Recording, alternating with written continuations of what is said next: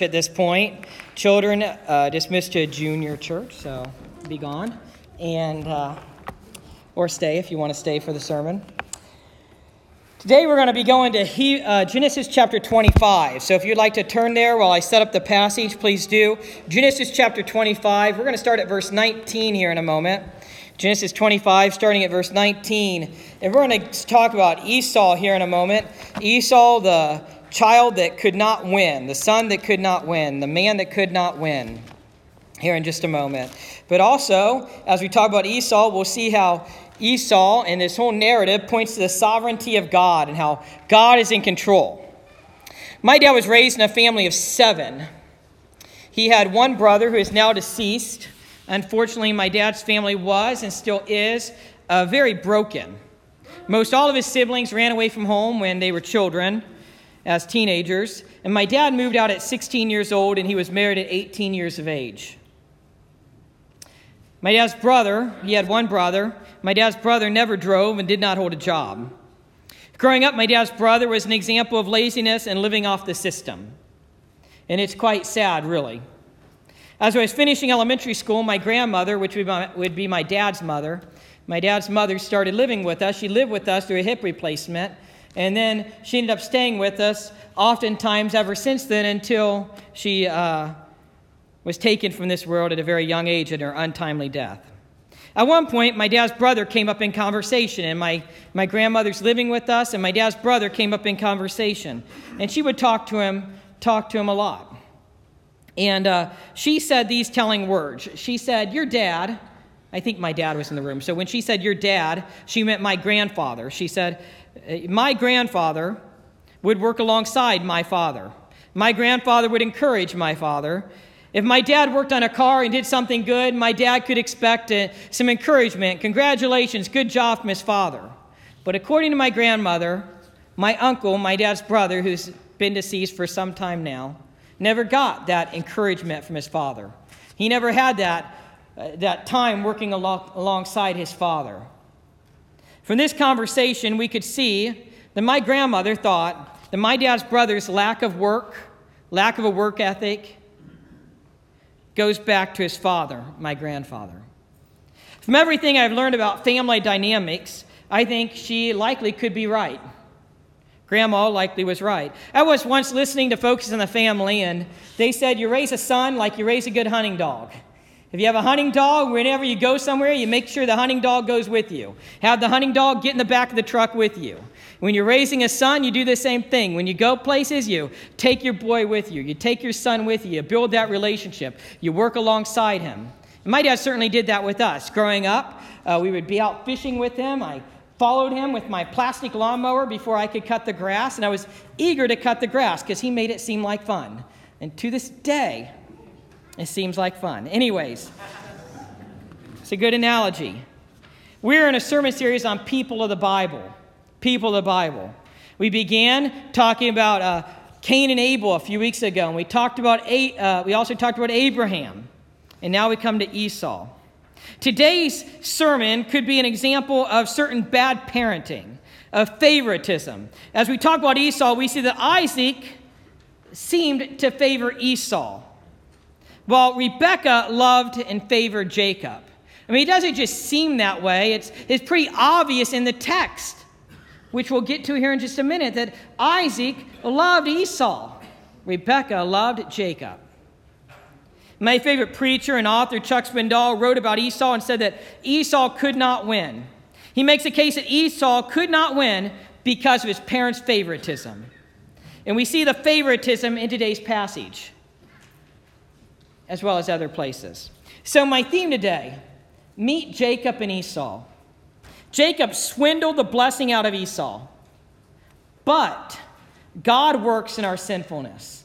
God worked in this situation. None of this stuff, none of this swindling and sinfulness and pride and manipulativeness, none of this messed up God's plan. Meet Jacob and Esau. Jacob swindled the blessing out of Esau, but God works in our sinfulness. Here's a major application today trust God. He is sovereign and even works in our sinfulness and our fallenness. there's a smaller application here as well. Don't show favoritism. Don't show favoritism. And this could relate to our children or grandchildren. It could also relate to just people. The Epistle of James, later on in the New Testament, gets into that idea of favoritism as well. So hopefully you're there. Let's read Genesis 25, verses 19 through 34. Genesis 25, verses 19 through 34. It says, Now these are the records of the generations of Isaac, Abraham's son. Abraham became the father of Isaac, and Isaac was 40 years old, 40 years old when he took Rebekah, the daughter of Bethuel, the Aramean of Paddan Aram, the sister of Laban, the Aramean, to be his wife. Isaac prayed to the Lord on behalf of his wife because she was barren. And the Lord answered him, and Rebekah, his wife, conceived. But the children struggled together within her, and she said, If it is so, why then am I this way? So she went to inquire of the Lord. The Lord said to her, Two nations are in your womb, and two peoples will be separated from your body. And one people shall be stronger than the other, and the older shall serve the younger. When her days to be delivered were fulfilled, behold, there were twins in her womb. Now the first came forth red all over, like a hairy garment, and they named him Esau. Afterward, his brother came forth with his hand holding on to Esau's heel, so his name was called Jacob.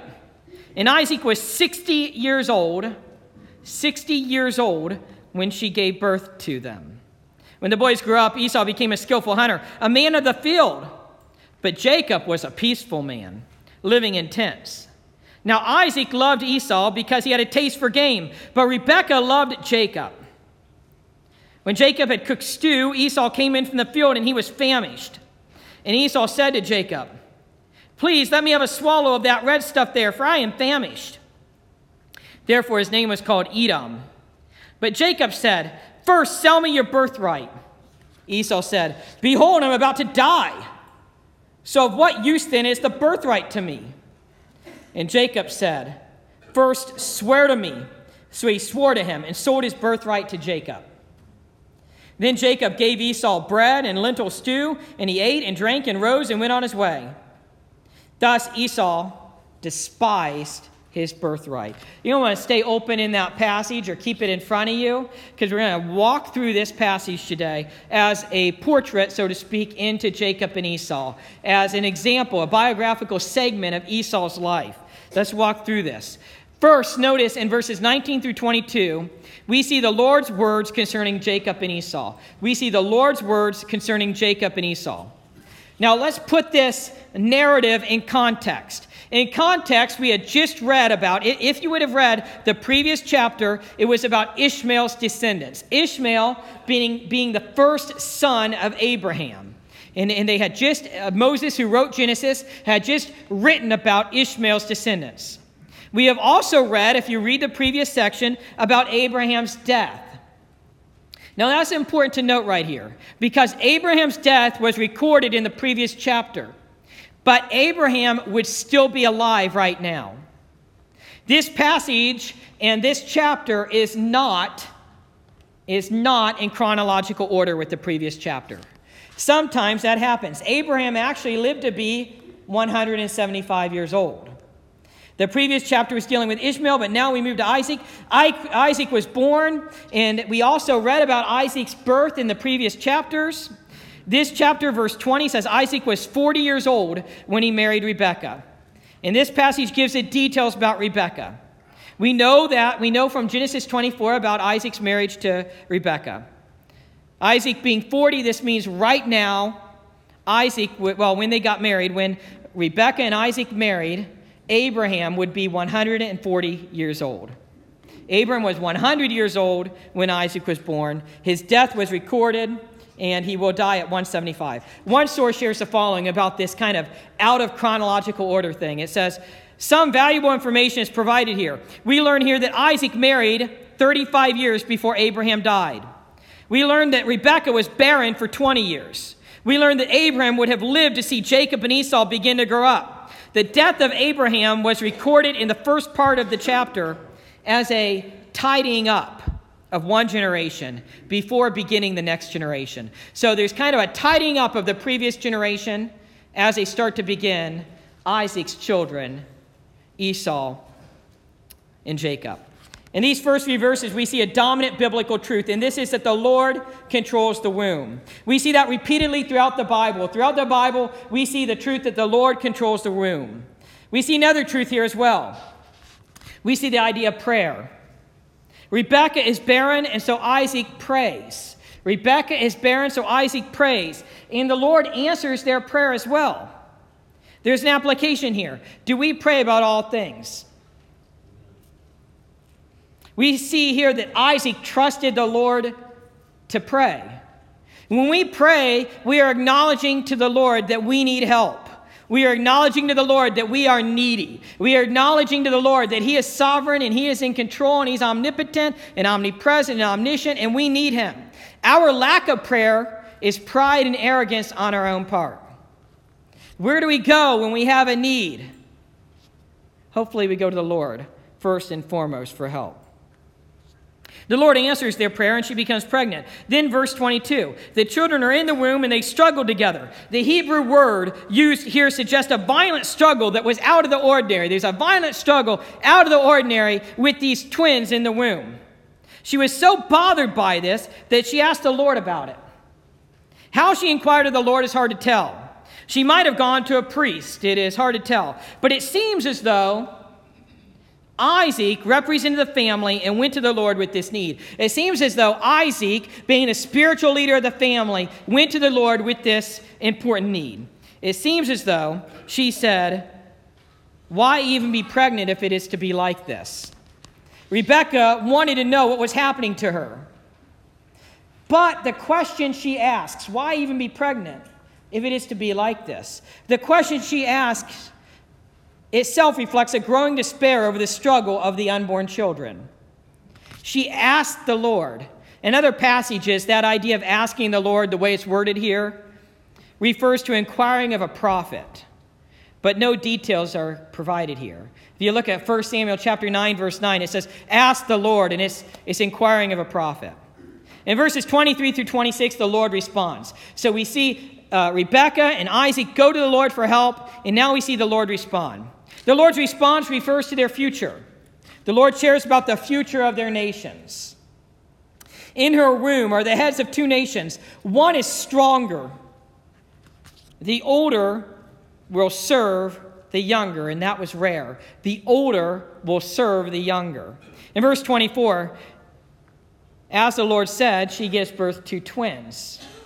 In verse 25, the passage describes Esau coming out red and hairy. In verse 26, Jacob is born, and Jacob's hand is holding on to Esau's heel. Jacob's name itself means one who grasps the heel. One uh, source shares the name Jacob is a play on the Hebrew word for heel. The name is a verb and probably means something like, may he protect. That, as, that is, as a rear guard, dogging the heels. Listen, it did not have a negative connotation until Esau redefined it later on. This name was probably chosen because of the immediate association with the incident of grabbing the heel. After receiving such an oracle, the parents would have preserved in memory almost every details of the unusual birth. So it was not a negative name at first. It became negative later on. It was just a name because he was grabbing onto the heel when they were born. Isaac is now 60 years old, and Abraham would be 160 years old. Can you imagine being 60 when your first child is born? And twins, for that matter. In verses 27 through 34, Jacob buys the birthright for stew. And really, Jacob swindles Esau out of the birthright. And really, by the way, it was Jacob's birthright to begin with. We'll come back to that. Esau is a hunter and he's very skillful. Jacob is peaceful and lived in tents. One source shares the following The incident with the stew appears to take place away from home. Otherwise, Esau could have appealed to his parents. Jacob is not the hunting type, so it would be unusual for him to be out in the countryside alone. Jacob has been described as a man staying among the tents, which may indicate he was more closely associated with the shepherding business, the shepherding business. The shepherds moved their camps over a broad area of land in order to find water and grazing for the flocks. It is most likely that Jacob would be out supervising some of the shepherds at such a camp when Esau stumbles upon them. That's probably how it happened. Esau's out hunting. Jacob is out supervising the shepherds in the, in the camps. Esau stumbles in. Jacob would be the one in charge of the camp. So the decision would be his. And there would therefore be witnesses to the agreement made between Jacob and Esau. In verse 28, we see that Isaac liked the game which Esau hunted, and this caused him to love Esau more. However, Rebekah loved Jacob. Remember favoritism as I opened this sermon about? There's that favoritism listed. There it is, right there. Esau is famished, but Jacob has cooked stew. Esau wants some of the red stew which Jacob has cooked. In Hebrew, the name Edom is similar to the word red. In verse 31, Jacob says, First, sell the birthright. Before I give you any stew, before I give you any of this, any of the lentils, anything else, you got to sell the birthright. You know, I wonder if Jacob set this up. Maybe he knew Esau would come in very tired and he knew he would sell the birthright. I wonder if Jacob just wanted the birthright that bad. Maybe Jacob knew. And so he moved the shepherding camp. He moved the camps out there, knowing that Esau always came in at a certain place in time. And he was always tired because Esau always hunted longer than he should be and always went too long without food. Maybe Jacob set this up. I like how Chuck Swindoll helps us think this through. I like how Swindoll makes this come alive. Swindoll writes the following Two very different boys grew into manhood. In doing so, two realities emerged. First, the men were very opposite in their temperaments. Second, Jacob was not a sissy, but a normal man by the standards of his day. He was a cultured, even tempered, civilized man with clean fingernails. Esau was a studied contrast. Esau was unusually rugged, independent, and passionate. Esau smelled like the countryside where he preferred to live. Jacob lived by his wits, Esau lived by his gut instinct. Jacob became shrewd, Esau remained gullible. Jacob thought strategically, Esau thought impulsively. You get the picture. Back in that day and age, having the birthright was a huge deal, a very big deal. To a person who had the birthright, they had the prominent blessing of their father. And for the Israelite people, the birthright meant that it was through your descendants that the Messiah would eventually come. This was a big deal. I like what Tim Keller writes about this. Tim Keller shares the following. Uh, he's a pastor and author and head of the Gospel Coalition. And he says, Many years ago, when I first started reading the book of Genesis, it was very upsetting to me. Here are all these spiritual heroes Abraham, Isaac, Jacob, and Joseph. And look how they treat women. They engage in polygamy and they buy and sell their wives. It was awful to read their stories at times, but then I read Robert Alter's book, The Art of Biblical Narrative. Robert Alter's The Art of Biblical Narrative. Alter is a Jewish scholar at Berkeley whose expertise is ancient Jewish literature. In his book, he says there are two institutions present in the book of Genesis that were universal in ancient cultures. Two institutions present in the book of Genesis that were universal in ancient cultures polygamy and primogeniture. Polygamy and primogeniture. Polygamy said a husband could have multiple wives. And primogeniture said the oldest son got everything. The oldest son got everything, all the power, all the money. In other words, the oldest son basically ruled over everyone else in the family. Alter points out that when you read the book of Genesis, though, you'll see two things. First of all, in every generation, polygamy wreaks havoc. Throughout the book of Genesis, in every generation, polygamy wreaks havoc. Having multiple wives is an absolute disaster socially, culturally, spiritually, emotionally, psychologically, and relationally. Secondly, throughout the book of Genesis, when it comes to primogeniture, in every generation, God favors the younger son over the older. In every generation throughout Genesis, God favors the younger son over the older. He favors Abel, not Cain, Isaac, not Ishmael, Jacob, not Esau. Alter says that you begin to realize what the book of Genesis is doing. It is subverting not supporting those ancient institutions at every turn. Think about that. Isn't that just amazing? When uh, Timothy Keller shares, when I read Alter's book, I then reread the book of Genesis and loved it. And then it hit me. What if when I was younger I had abandoned my trust in the Bible because of these accounts in Genesis? What if I had drop kicked the Bible and the Christian faith, missing out on a personal relationship with Christ? All because I couldn't understand the behavior of the patriarchs. The lesson is simple be patient with the Bible text. Consider the possibility that it might not be teaching what you think it's teaching. Right here, we see God favors the younger over the older. God favors Jacob. Jacob is supposed to get the birthright. As we look at the rest of the passage, Esau thinks he will die without the stew, and living is better than dying, so he sells his birthright. So Jacob made Esau swear this to him. Jacob followed um, through, and Esau despised his birthright. In other words, Esau was indifferent to his birthright. One source shares the following Esau was contemptuous of his special firstborn status. On the basis of this, Hebrews 12:16 in the New Testament, the book of Hebrews, Hebrews 12:16 describes Esau as unholy. Esau did not appreciate that his birthright was linked to God's plan of redemption for the whole world. Esau didn't care. He was indifferent. By the way, there's explicit moral commentary in this passage. If you look at the end of the at the end of the passage, it says right there in verse 34, it says, "Thus Esau despised his birthright. Esau despised his birthright. And that type of explicit moral commentary was rare in Genesis. So we need to take note of it right here. As we wrap up this passage, let me summarize the next few chapters so that you can get a complete picture of Esau. Genesis chapter 26 is about Isaac. Genesis 26 is about Isaac. Then chapter 27 comes back to Jacob and Esau. In Genesis 27, there is a major deceptive account of Jacob stealing the blessing from Esau. Now, Jacob has already paid for the blessing, but maybe he wasn't going to get it from Esau. So he stole the blessing from Esau, and we see that in Genesis 27. Isaac was not obeying God. Isaac should have known, though, that the blessing did belong to Jacob.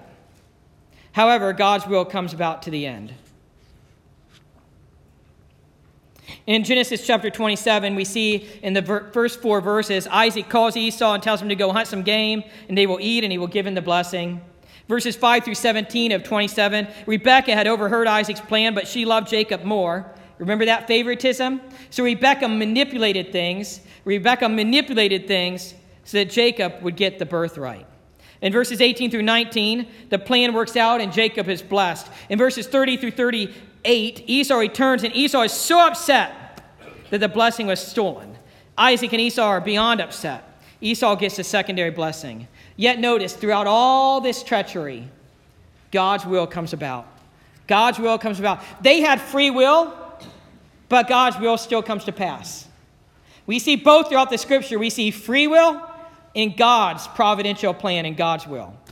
Chuck Swindoll makes this come alive as he writes the following What if Isaac had been an involved, proactive father who was obedient to God's plan, rather than one who allowed his favoritism to passively resist it? Think about that. Isaac let his favoritism make him resist God's plan. What if Rebekah and Isaac had prepared the boys to obey early in life? Saying something like this Now, boys, we have some extremely important information about you two straight from the Lord. Jacob is to receive the birthright and blessing, even though he's the youngest. We don't understand why, but God is good and all his ways are right. Esau, you will be very, very wealthy, and you will have a great nation that can be an ally to the covenant people that will come through Jacob. Your descendants can share in all his blessings. What if Esau had received attention equal to Jacob's and all the approval he craved from his parents? What if he had graciously released the birthright to Jacob in humble obedience and surrendered the Lord's loving sovereign will? What if? What if Jacob had humbly received the blessing and offered to share his wealth and privilege with Esau? How might history have turned out differently? How much happier would everyone have been? How much more glory would God have received through the obedience of his people? It's difficult to say, but the story closes with yet another example of how each person's sinful perspective added further complications. At the end of the account of Jacob and Esau, at the end of Genesis chapter 27, Isaac was passive, uninvolved, and yielding. Rebekah manipulated and spun the truth. Jacob scurried away to avoid owning his responsibility. And in a move typical of Esau, he reacted with self destructive impulsiveness to make matters worse. To save her son from Esau's wrath, Rebekah sent Jacob packing to visit her brother far, far away. But to gain Isaac's support, Rebekah resorted to manipulation and deceit once again. She tricked Isaac into thinking that Jacob should find a wife and that she should be found near her brother. If you read the rest of that account, chapters 26 and 27, you see how the manipulation continues and continues and continues. The story continues in chapter 28 with Isaac, but we're stopped there. Let's make some applications here before we close. In verse 21, Isaac prayed for a child. We must recognize the Lord is sovereign and the Lord is control, even in control over the womb. The Lord is in control. We must always pray for every situation. The Lord is in control. Do we recognize that, though? Do we recognize that the Lord is in control? Are we praying about everything and in everything? Are we putting the Lord first in everything, recognizing He is sovereign and He is in control? Or do we go to Dr. Google first or some other source first? The Lord had already promised greatness for Jacob and his descendants, and we must trust the Lord in his promises and not try to make things work out on our own. Too often we try to manipulate and we try to work things out our way instead of God's ways as well.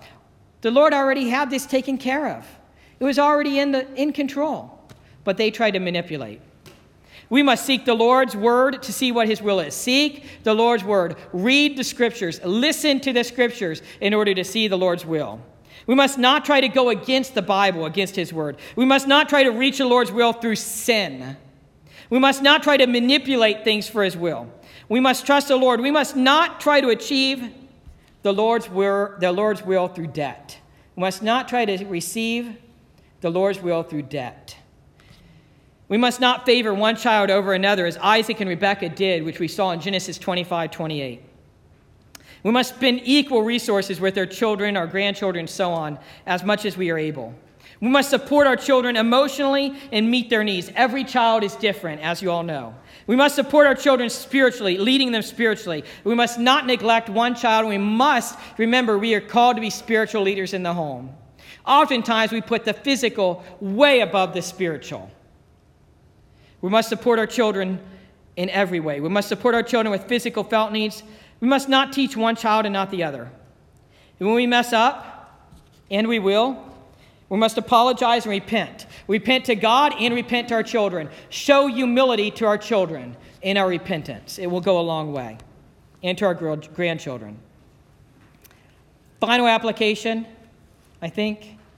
We must trust God's sovereignty as God's will came through after this whole mess. In Genesis 25 23, God had already declared the older will serve the younger. Trust God's sovereignty. Trust that God is in control. Remember that nothing comes upon you that does not already come upon the Lord. God is in control. Worship Him, surrender to Him, trust in Him, have a relationship with Him. Let's go to the Lord in prayer right now. Heavenly Father, we come to you right now after reading and studying this lengthy passage in these lengthy chapters. Lord, we recognize as we study these that you're in control. And we see free will in these passages. We see how Jacob and Esau and Rebekah and Isaac, they all manipulated and they all controlled and they all tried to bring things about their way, not your way. You already had a plan. It was already in the books, even. You, are, you had already declared the plan to them. But they still messed up. They still had pride and ego and jealousy and control and so much more. Lord, I thank you, though, that even as we see all that stuff, that we see that your will came about. Lord, I'm also reminded and grateful that the Bible doesn't gloss over man's sinfulness. It's right here, written in the book. We also see your sovereignty. We also see your will come to pass. We also see that you're in control. Help us, Lord, to remember that. Help us all to surrender to you. Help us to trust in you. Help us to put you first. Help us to have a relationship with you. Help us to recognize we are dependent upon you and we pray about everything. It's just like Isaac and Rebecca prayed about having a child. May we put you first in everything with prayer, scripture reading, spiritual disciplines. And Lord, if there's anyone here right now who's not surrendered to you, they don't have the kingdom living that you promise, they don't have the abundant life that you promise. Maybe they've surrendered to you years ago, but they're really not living for you, so they're really not surrendered. May today be the day of salvation. May today be the day to firmly make the decision to be with you, Jesus, in order to become like you, Jesus, and to learn and do all that you say, and to organize our affairs around you. May we put you first. Help us walking by the Holy Spirit, because we cannot do this on our own, but only by your Spirit. In Jesus' name, amen.